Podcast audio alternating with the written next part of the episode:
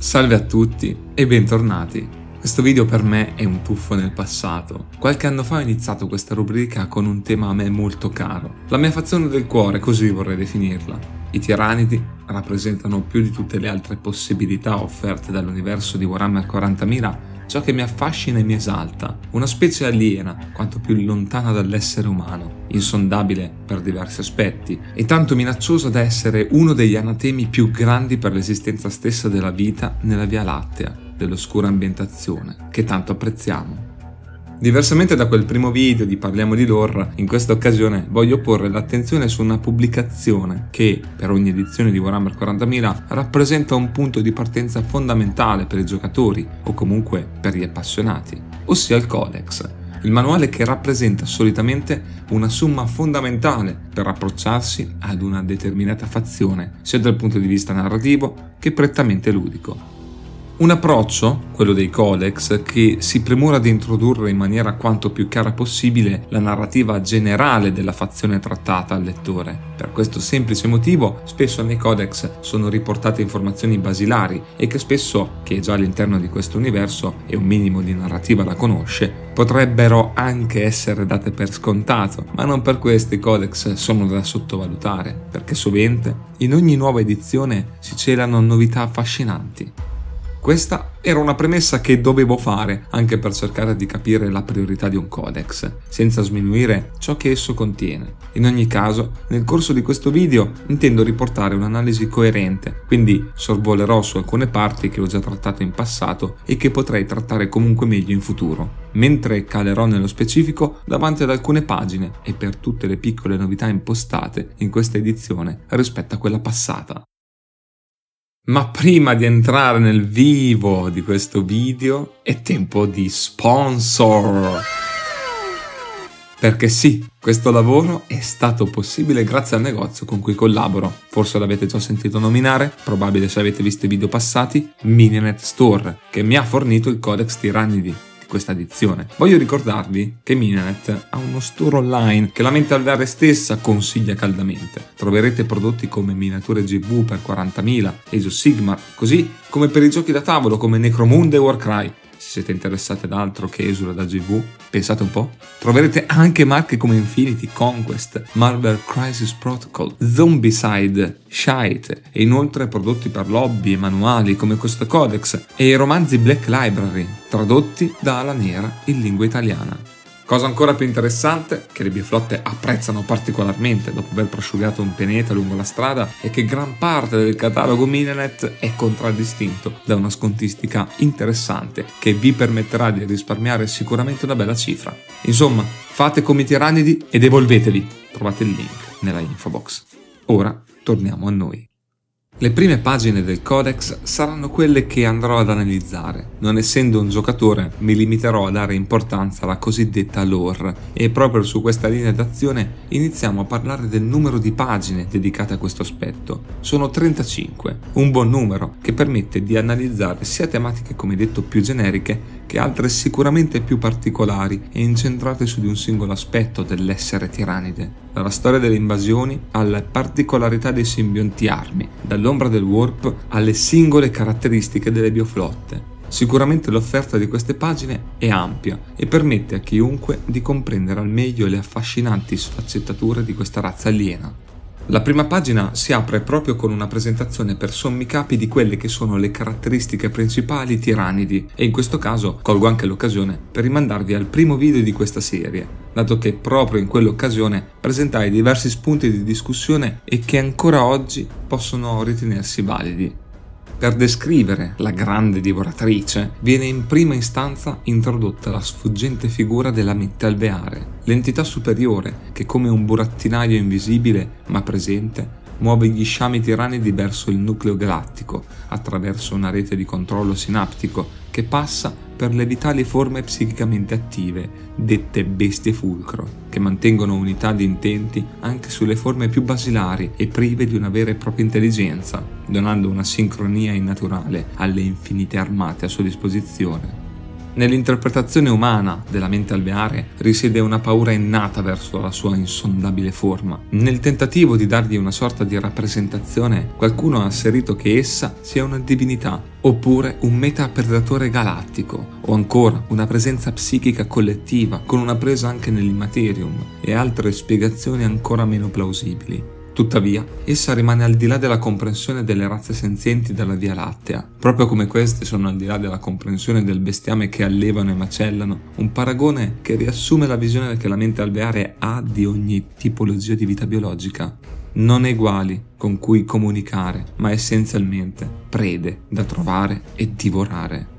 L'altro aspetto principale trattato da questa introduzione è la mortale azione che le bioflotte esercitano sui loro target, le loro prede, i pianeti lungo la loro strada, e viene quindi riassunta la metodica che adoperano per isolare, assalire e infine consumare, aspetti che vengono comunque approfonditi in alcune pagine successive e che a più riprese riprenderemo qua e là nel corso del video.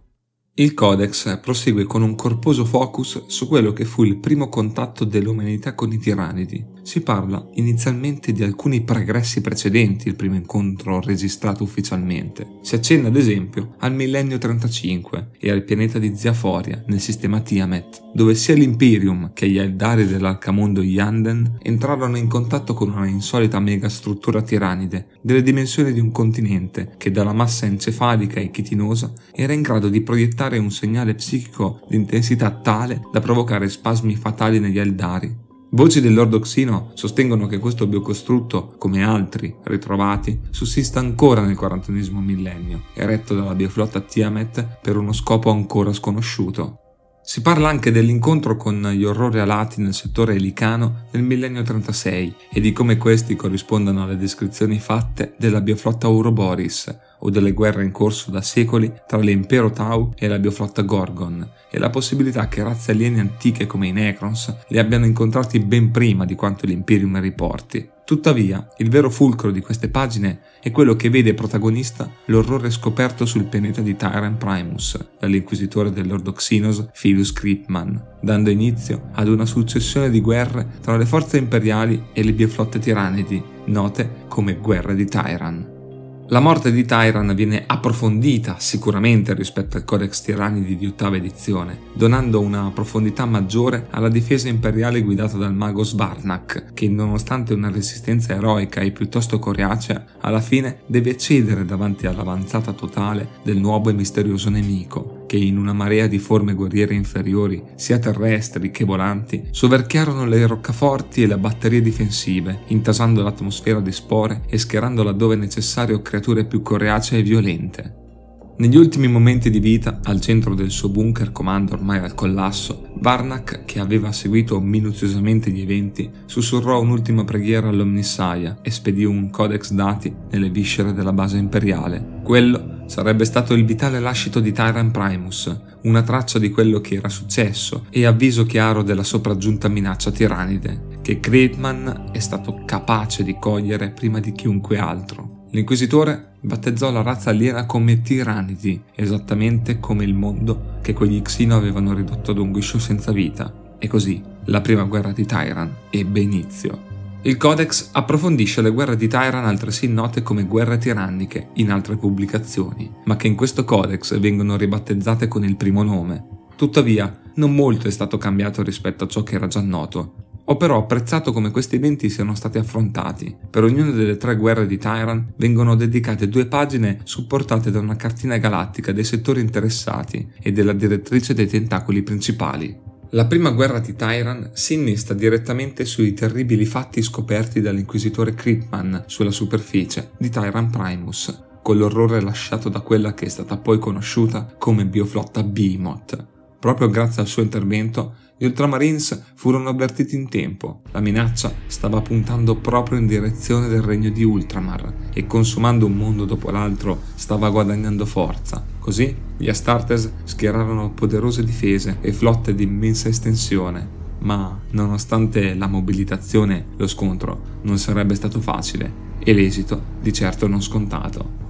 Pianeti vitali come Prandium e Kalth si trasformarono in veri e propri mattatoi con massacri senza fine che si susseguivano ovunque. Fu tuttavia su McCrag, il pianeta capitolare degli Ultramarines, che si decise il fatto della prima guerra di Tyran. Il maestro capitolare Marneus Calgar riuscì a guidare i propri guerrieri con magistrale bravura, spezzando ondate su ondate di brulicanti orde tirannidi e sacrificando tutto ciò che si poteva sacrificare. Egli stesso venne mutilato in uno scontro diretto con il terribile signore dello sciame nella battaglia di Crinale Freddacciaio. Nonostante la situazione critica e l'apparente vantaggio tirannide, infine gli imperiali riuscirono a spuntarla grazie all'intervento della flotta da guerra Tempestus nei pressi del mondo ad anelli di Circe e al sacrificio dell'intera prima compagnia degli Ultramarines, trucidata dall'impeto della Behemoth. Il terrore venne respinto, seppur con cicatrici che si sarebbero sanate solo dopo molto tempo.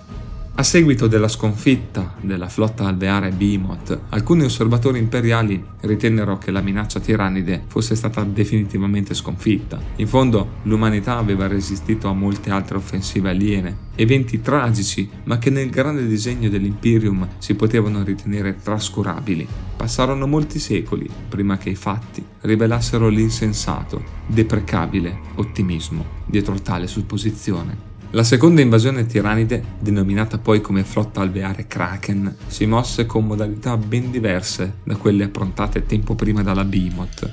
Più subdolamente allargò i suoi tentacoli separandoli e dirigendoli contemporaneamente su più sistemi, isolandoli dal resto dell'Imperium, dando tempo agli Xenos di divorarli senza particolari problemi. Solo quando più tardi iniziò il contrattacco imperiale iniziò ufficialmente anche la seconda guerra di Tyran e si scoprì la natura predatoria della Kraken, un pericolo ben più scaltro e che sfruttava organismi d'avanguardia per destabilizzare i mondi preda con sabotaggi e massacri mirati o scavando tunnel per facilitare le invasioni vere e proprie. In breve, gli imperiali si trovarono costretti ad arretrare e a sacrificare interi pianeti pur di non collassare davanti agli invasori alieni. Numerosi capitoli Astartes si distinsero durante la ritirata strategica, ma l'ardire delle loro azioni fu pagato a caro prezzo. Le falce dell'imperatore e i Lamenters arrivarono sull'orlo dell'estinzione, mentre i Knights of Eternity vennero spazzati via. La battaglia decisiva contro la Kraken avvenne su Ichar IV, Nessuno riuscì a comprendere i motivi che spinsero la flotta alveare a cambiare traiettoria, ma in quel movimento così lontano dalla linea d'azione dimostrata fino a quel punto, i comandi imperiali identificarono una possibilità per conseguire una vittoria determinante. La battaglia si identificò subito come un conflitto di logoramento, dove i tirannidi schierarono per la prima volta gli immensi biotitani e una pletora di altre bioforme guerriere per spezzare gli imperiali. Imperiali che poterono contare su un poderoso contingente di ultramarines condotti dal Magnus Kalgar, che anche in questo caso si distinse per l'organizzazione di una difesa magistrale, tanto efficace da portare all'epurazione degli Xenos. La sconfitta fu decisiva per l'impeto della bioflotta, tuttavia varie schegge si generarono e tentacoli minori rimasero comunque attivi, seppur sparpagliati, rendendo la Kraken una minaccia costante per la galassia.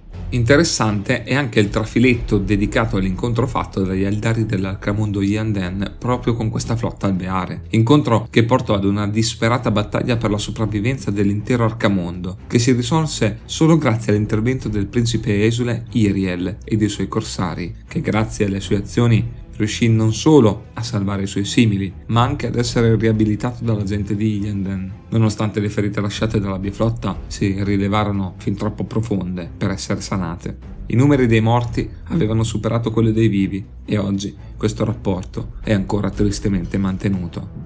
Se tra l'invasione della Behemoth e quella della Kraken passò molto tempo, ciò che accadde a seguito della seconda guerra di Tyran fu decisamente fulmineo. Infatti, dopo pochi anni dalla vittoria su Ichar IV, quella che diverrà nota come flotta alveare Liviathan affondò i suoi tentacoli attraverso il piano galattico, rivelandosi come la più grande bioflotta mai apparsa e anche la più intelligente, dimostrando anche di avere in qualche modo appreso dagli errori delle gemelle una minaccia più che preoccupante per l'Imperium e tutte le altre razze aliene della Via Lattea.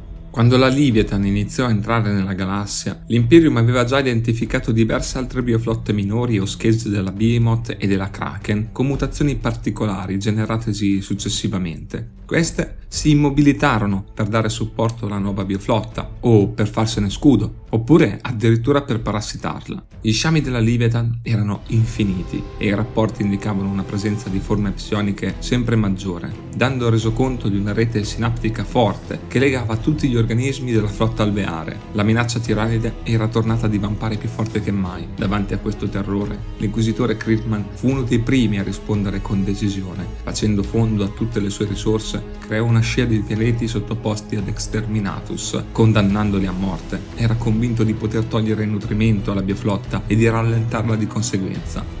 Tali metodi furono però giudicati eticamente inaccettabili anche per i duri parametri imperiali, eccessivi anche per i suoi machiavellici pari dell'Ordoxinos. La purga di Krippman era costata miliardi di vite, la sua arroganza giudicata come eretica, e venne dichiarato un traditore scomunicato, ma quella non fu la fine dell'inquisitore. In seguito decise di proseguire comunque con i suoi piani, introducendo una nidiata di Zinstealer catturati nei confini dell'impero degli Orchi di Octarius, attirando un importante tentacolo della Leviathan grazie a un segnale sinaptico di quelle forme d'avanguardia. Ciò che ne derivò fu una guerra feroce oltre ogni immaginazione, da cui però entrambe le specie riuscirono a trarre giovamento piuttosto che annientarsi a vicenda.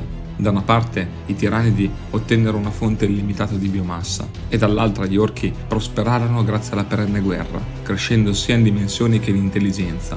La guerra di Octarius gettò fiamme sempre più generalizzate, minacciando di esondare verso i settori imperiali limitrofi da qui si ricongiunge ciò che ho già avuto modo di trattare ampiamente attraverso i due video dedicati a Zona di Guerra Octarius, che ovviamente vi invito a recuperare se ve li siete persi e avete magari voglia di approfondire questo aspetto della terza guerra di Tyran. Vengono poi trattate rapidamente diverse altre battaglie focali tra Imperium e flotta alveare Leviathan. Si cita ad esempio la caduta del mondo forza di Griffon IV o la battaglia di Stella di Sangue, con il conseguente dissanguamento della flotta da guerra ultima. Infine, il quadro generale dell'avanzata Libitan viene sconquassato dall'apertura della Cicatrix Maledictum, che se da una parte riuscì ad approfittare della condizione di isolamento di diversi sistemi imperiali, sia nell'Imperium Sanctus che Obscurus, dall'altra si trovò circondata da tempeste warp perpetue che privarono di ogni forma di sostentamento diversi tentacoli. Questo perché i demoni non forniscono nutrimento, in quanto non composti da materia organica. Altri tentacoli furono letteralmente mozzati e catapultati in un altro quadrante galattico. Tuttavia, la mente alveare adottò rapidamente soluzioni e risposte ai nuovi problemi sopraggiunti, adattandosi a combattere il nemico demoniaco o reagendo più rapidamente delle forze caotiche, prima che queste potessero corrompere la vitale biomassa, impedendo quindi di nutrirsi. Degno di essere menzionato è un paragrafo a sé stante che riguarda la battaglia di Baal, dai pregressi impostati nella campagna Scudo di Baal nel sistema Cryptus, fino alla disperata resistenza del maestro capitolare degli angeli sanguinari, che insieme a molti capitoli successori si è frapposto all'oblio totale che i tirannidi della Leviathan avrebbero portato sul sacro pianeta capitolare concludendo con l'arrivo inatteso di Robot Gilliman e della sua crociata Indomitus e la conseguente sconfitta tirannide, che però, come sappiamo grazie alla narrativa contenuta in Risveglio psichico, sangue di Baal, non è stata del tutto eliminata, il Codex non parla però solo delle guerre di Tyran, come detto riesce a prendersi delle pagine per approfondire determinati aspetti dell'essere tirannide. Uno di questi è di certo il fenomeno dell'ombra nel warp, un velo psichico che cala come una terribile coltre sui mondi preda. Quest'ombra preannuncia l'arrivo delle flotte alveari, una vera e propria arma in sé, capace di mettere fuori combattimento innumerevoli mondi e popoli della galassia. Il Warp è sia una fonte di potere immenso perché è in grado di imbrigliarlo, rendendo gli psionici creature capaci di prodigi senza pari e permettendo di spostarsi con viaggi interstellari, oltre che a comunicare a distanze siderali, ed è sia un regno di intelletti eterni e malvagi, figli delle emozioni dei viventi e ansiosi di straziare la realtà, generando un rapporto sia di necessità che di timore nelle specie che ne fanno uso come gli esseri umani.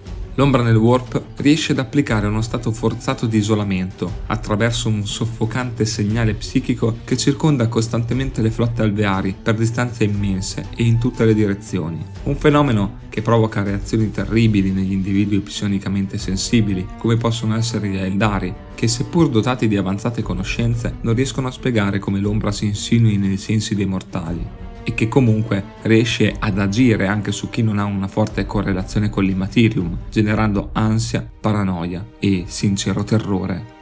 Gli psionici tuttavia soffrono più di chiunque altro alla semplice presenza dell'ombra nel warp. Le descrizioni sono tutte terrificanti, per quanto diverse. Dallo stradio di miliardi di orrori senza nome al graffiare continuo di artigli nella propria mente. Chi tenta invece di utilizzare i propri poteri viene colpito con violenza estrema, rischiando di impazzire o morire per emorragie cerebrali fulminanti.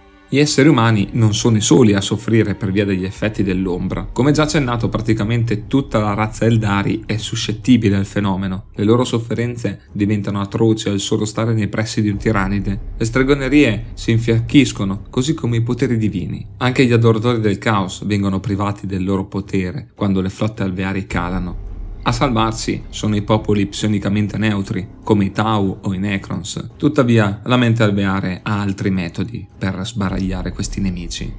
Anche i tirannidi riescono a manifestare i prodigi psichici delle loro prede. Esistono di fatto una sequela di forme tirannidi capaci di manipolare quei poteri. Non è ben chiaro come facciano. Per alcuni xenobiologi i tirannidi stanno assorbendo energia warp ad un ritmo controllato e costante. Altri invece ritengono che sia tutto derivato dall'energia scaturita dalla mente alveare e mossa attraverso i nodi sinaptici, scaturendo stridii strazianti, rendendo più efficaci le forme inferiori o generando campi di forza impenetrabili.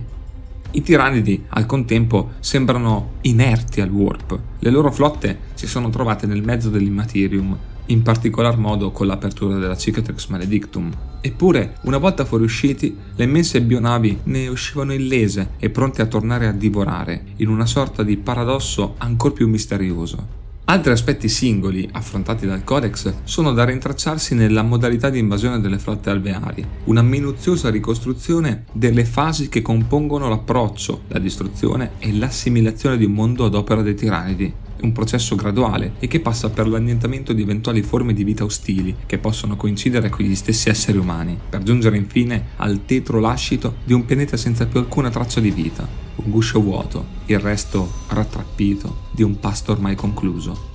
In maniera simile sono poi analizzati gli armamenti tirannidi, il cosiddetto arsenale vivente, un termine non casuale, in quanto le armi di cui i tirannidi si dotano sono completamente organiche. Ma cosa ancora più affascinante, queste armi sono a loro volta creature simbiontiche che vengono unite alla forma trasporto attraverso cavi chitinosi e terminazioni nervose direttamente innestate nelle carni e che permettono una sintonia perfetta tra le due creature. Inoltre, la continua evoluzione delle difese nemiche spinge ad una corsa agli armamenti migliori che i tirannidi raccolgono e rendono una delle loro caratteristiche principali, un'evoluzione sempre rapida e spiazzante. Sono ben quattro le pagine dedicate a questo argomento e in ognuna sono presenti armamenti di ogni tipo, dai comuni divoratori, capaci di proiettare vermi guizzanti attraverso una scossa bioelettrica. Questi ultimi, una volta a contatto con il bersaglio, scavano nel sistema nervoso fino a raggiungere il cervello, per poi arrivare agli imponenti cannoni impalatori, armi brutali che sparano arpioni di chitina capaci di penetrare con facilità anche gli obiettivi più corazzati. Cosa più interessante è che alla base di ciascun proiettile proiettile si cela una bestia scheggia parassita che si nutre dei fluidi interni del proiettile. Quando l'arma spara, le viscere della creatura dilaniate formano una scia di appendici simili a pinne che possono essere sfruttate nei suoi ultimi istanti di vita per direzionare l'arpione chitinoso verso il bersaglio. Vengono poi mostrate anche armi utili e letali del corpo a corpo, come le tremende osteospade, che mostrano un simbionte impiantato nell'Elsa, un lembo di carne neurotrasmissiva che provvede a far ricrescere la lama qualora venisse danneggiata, e potenziando al contempo le energie sinaptiche del portatore, irraggiandole di un campo micidiale, con la specifica di riuscire a prosciugare l'energia del nemico colpito ad ogni colpo, effetto che risulta potenziato dalla vicinanza di altre armi di questo tipo. Ciò rende le coppie di osteospade un armamento particolarmente letale. Con la pubblicazione di questo codex è giunta anche una certa attenzione al reparto miniaturistico tirannide, con un nuovo modello dedicato al parassita di Mortrex, come si poteva immaginare, tra le pagine dedicate alla narrativa figura una calata molto specifica in questo argomento, che viene analizzato attraverso la scrutinazione dissertativa elaborata dallo xenosapiente di grado secundus Lortimer Bartholomew Junt II, proprio sull'organismo tirannide Expirebis larvum, o parassita di Mortrex per l'appunto. In prima istanza viene fatta una disamina dell'exatto originatus del parassita, una sorta di analisi dell'olotipo di questa forma tirannide, in cui ci viene lasciato intendere come il nome volgare di parassita di Mortrex sia legato a una zona geografica specifica e di una coniazione data da una recluta dell'Astra Militarum definita fin troppo impressionabile. La descrizione passa poi per il suo aspetto fisico, considerato ofidiforme, ossia forma di serpente, come le sottospecie identificate come predatori o guerrieri, ma che si distingue per una locomozione mediante uso di ali membranose. Vengono analizzate le armi a disposizione della creatura, tra cui la più temibile e principale, l'ovopositore uncinato, capace di iniettare nelle vittime ancora vive gli autentici parassiti, note come Arrhodosis vermis o sventratori, in una forma ipergestazionale, in grado di divorare dall'interno l'organismo ospite per poi fuoriuscirne dalla sua carcassa. Il paragrafo successivo è utilizzato per identificare, o almeno provare a identificare, l'origine di questo predatore volante. Sono quindi analizzate possibili discendenze da altre specie tirannidi, nonostante la scarsità di informazioni, vengono fatte analogie anatomiche con arpia e il più piccolo gargolla, al contrario, con il macroorganismo megera. Tuttavia, queste comparazioni rivelano più le marcate differenze, anche comportamentali, che ne una reale discendenza genetica. Si identifica poi un aspetto di certo importante insito nella natura del parassita. Esso mostra infatti capacità psicoconduttive. Secondo le fonti, durante gli scontri le creature empirico-conformi mostrano la capacità di esercitare un livello quantificabile di coordinazione sinaptica sulle nidiate prossimali, che significa quindi una coerenza nelle azioni tirannidi disarmante e difficile da contrastare con efficacia. Lo studioso imperiale si pone però nel pragmatico problema che vede l'umanità non comprendere davvero ciò che il legame sinaptico rappresenta e per questo, senza tale conoscenza, non si pongono i pretesti utili per fornire reali benefici da questi studi.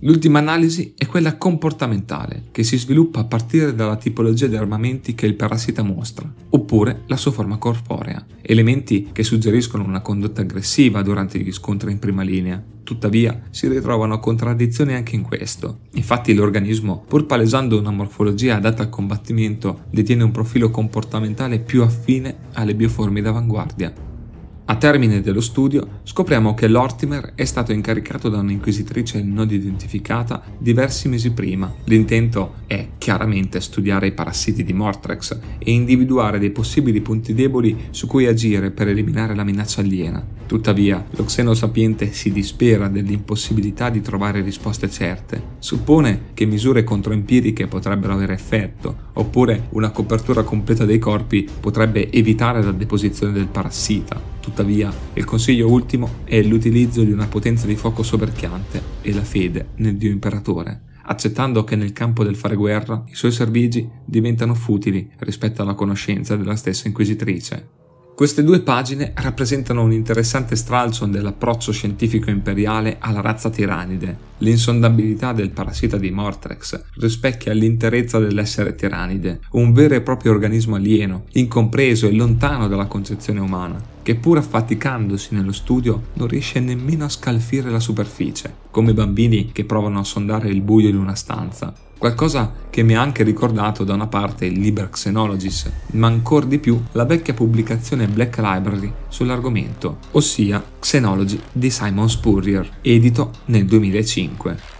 L'ultimo aspetto che il Codex affronta è relativo alle bioflotte minori. Sono trattate la Gorgon, la Jormungandr, la Kronos e l'Hydra, oltre alla Tiamat e alla Uroboris vengono aggiunti spunti interessanti per ognuna di queste bioflotte. Tendenzialmente però, rispetto al codex di ottava edizione, non sono presenti reali novità sostanziose, vengono semplicemente ribaditi i concetti alla base dei comportamenti unici di queste flotte alveari, ciò che quindi le rende uniche rispetto alle tre maggiori che abbiamo già affrontato attraverso le tre guerre di Tyran.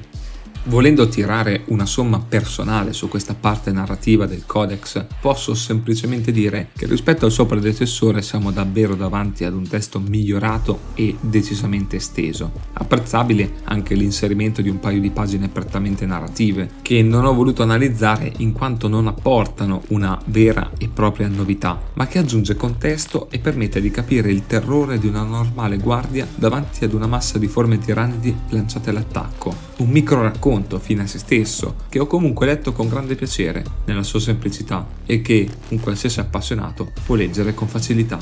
Per il resto la narrativa viene ripresa e in alcuni casi ampliata, il che è sicuramente apprezzabile. Il tutto è poi supportato da artwork sempre puntuali e specie nelle sezioni dedicate alle bioarmi questo aspetto viene ancora più esaltato.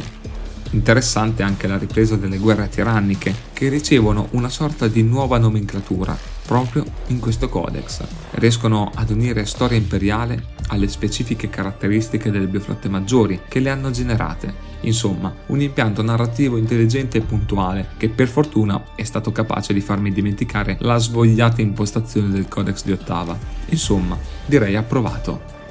Questo è quanto. Ogni volta parlare di Tiranidi mi esalta e spero che il video vi sia piaciuto, così come le informazioni riportate. Avremo modo poi di approfondire ciò che qui ho omesso o su cui ho tagliato in altri video futuri dedicati alla razza aliena che tanto adoro. Vi ricordo che ogni settimana potrete trovarmi anche su Twitch, inoltre vi invito a seguire i miei canali social, in particolar modo Instagram e Facebook. Se lo desiderate, entrare in contatto con la community è possibile entrando nel canale Discord della Bioflotta. Voglio infine ricordarvi che se desiderate supportarmi e ricevere in cambio un contenuto dedicato alla narrativa del vecchio mondo o di Warhammer 40.000 oppure entrambi, potete farlo con l'acquisto dei pacchetti podcast. Trovate tutti i link utili in info box. Grazie per l'attenzione e al prossimo video.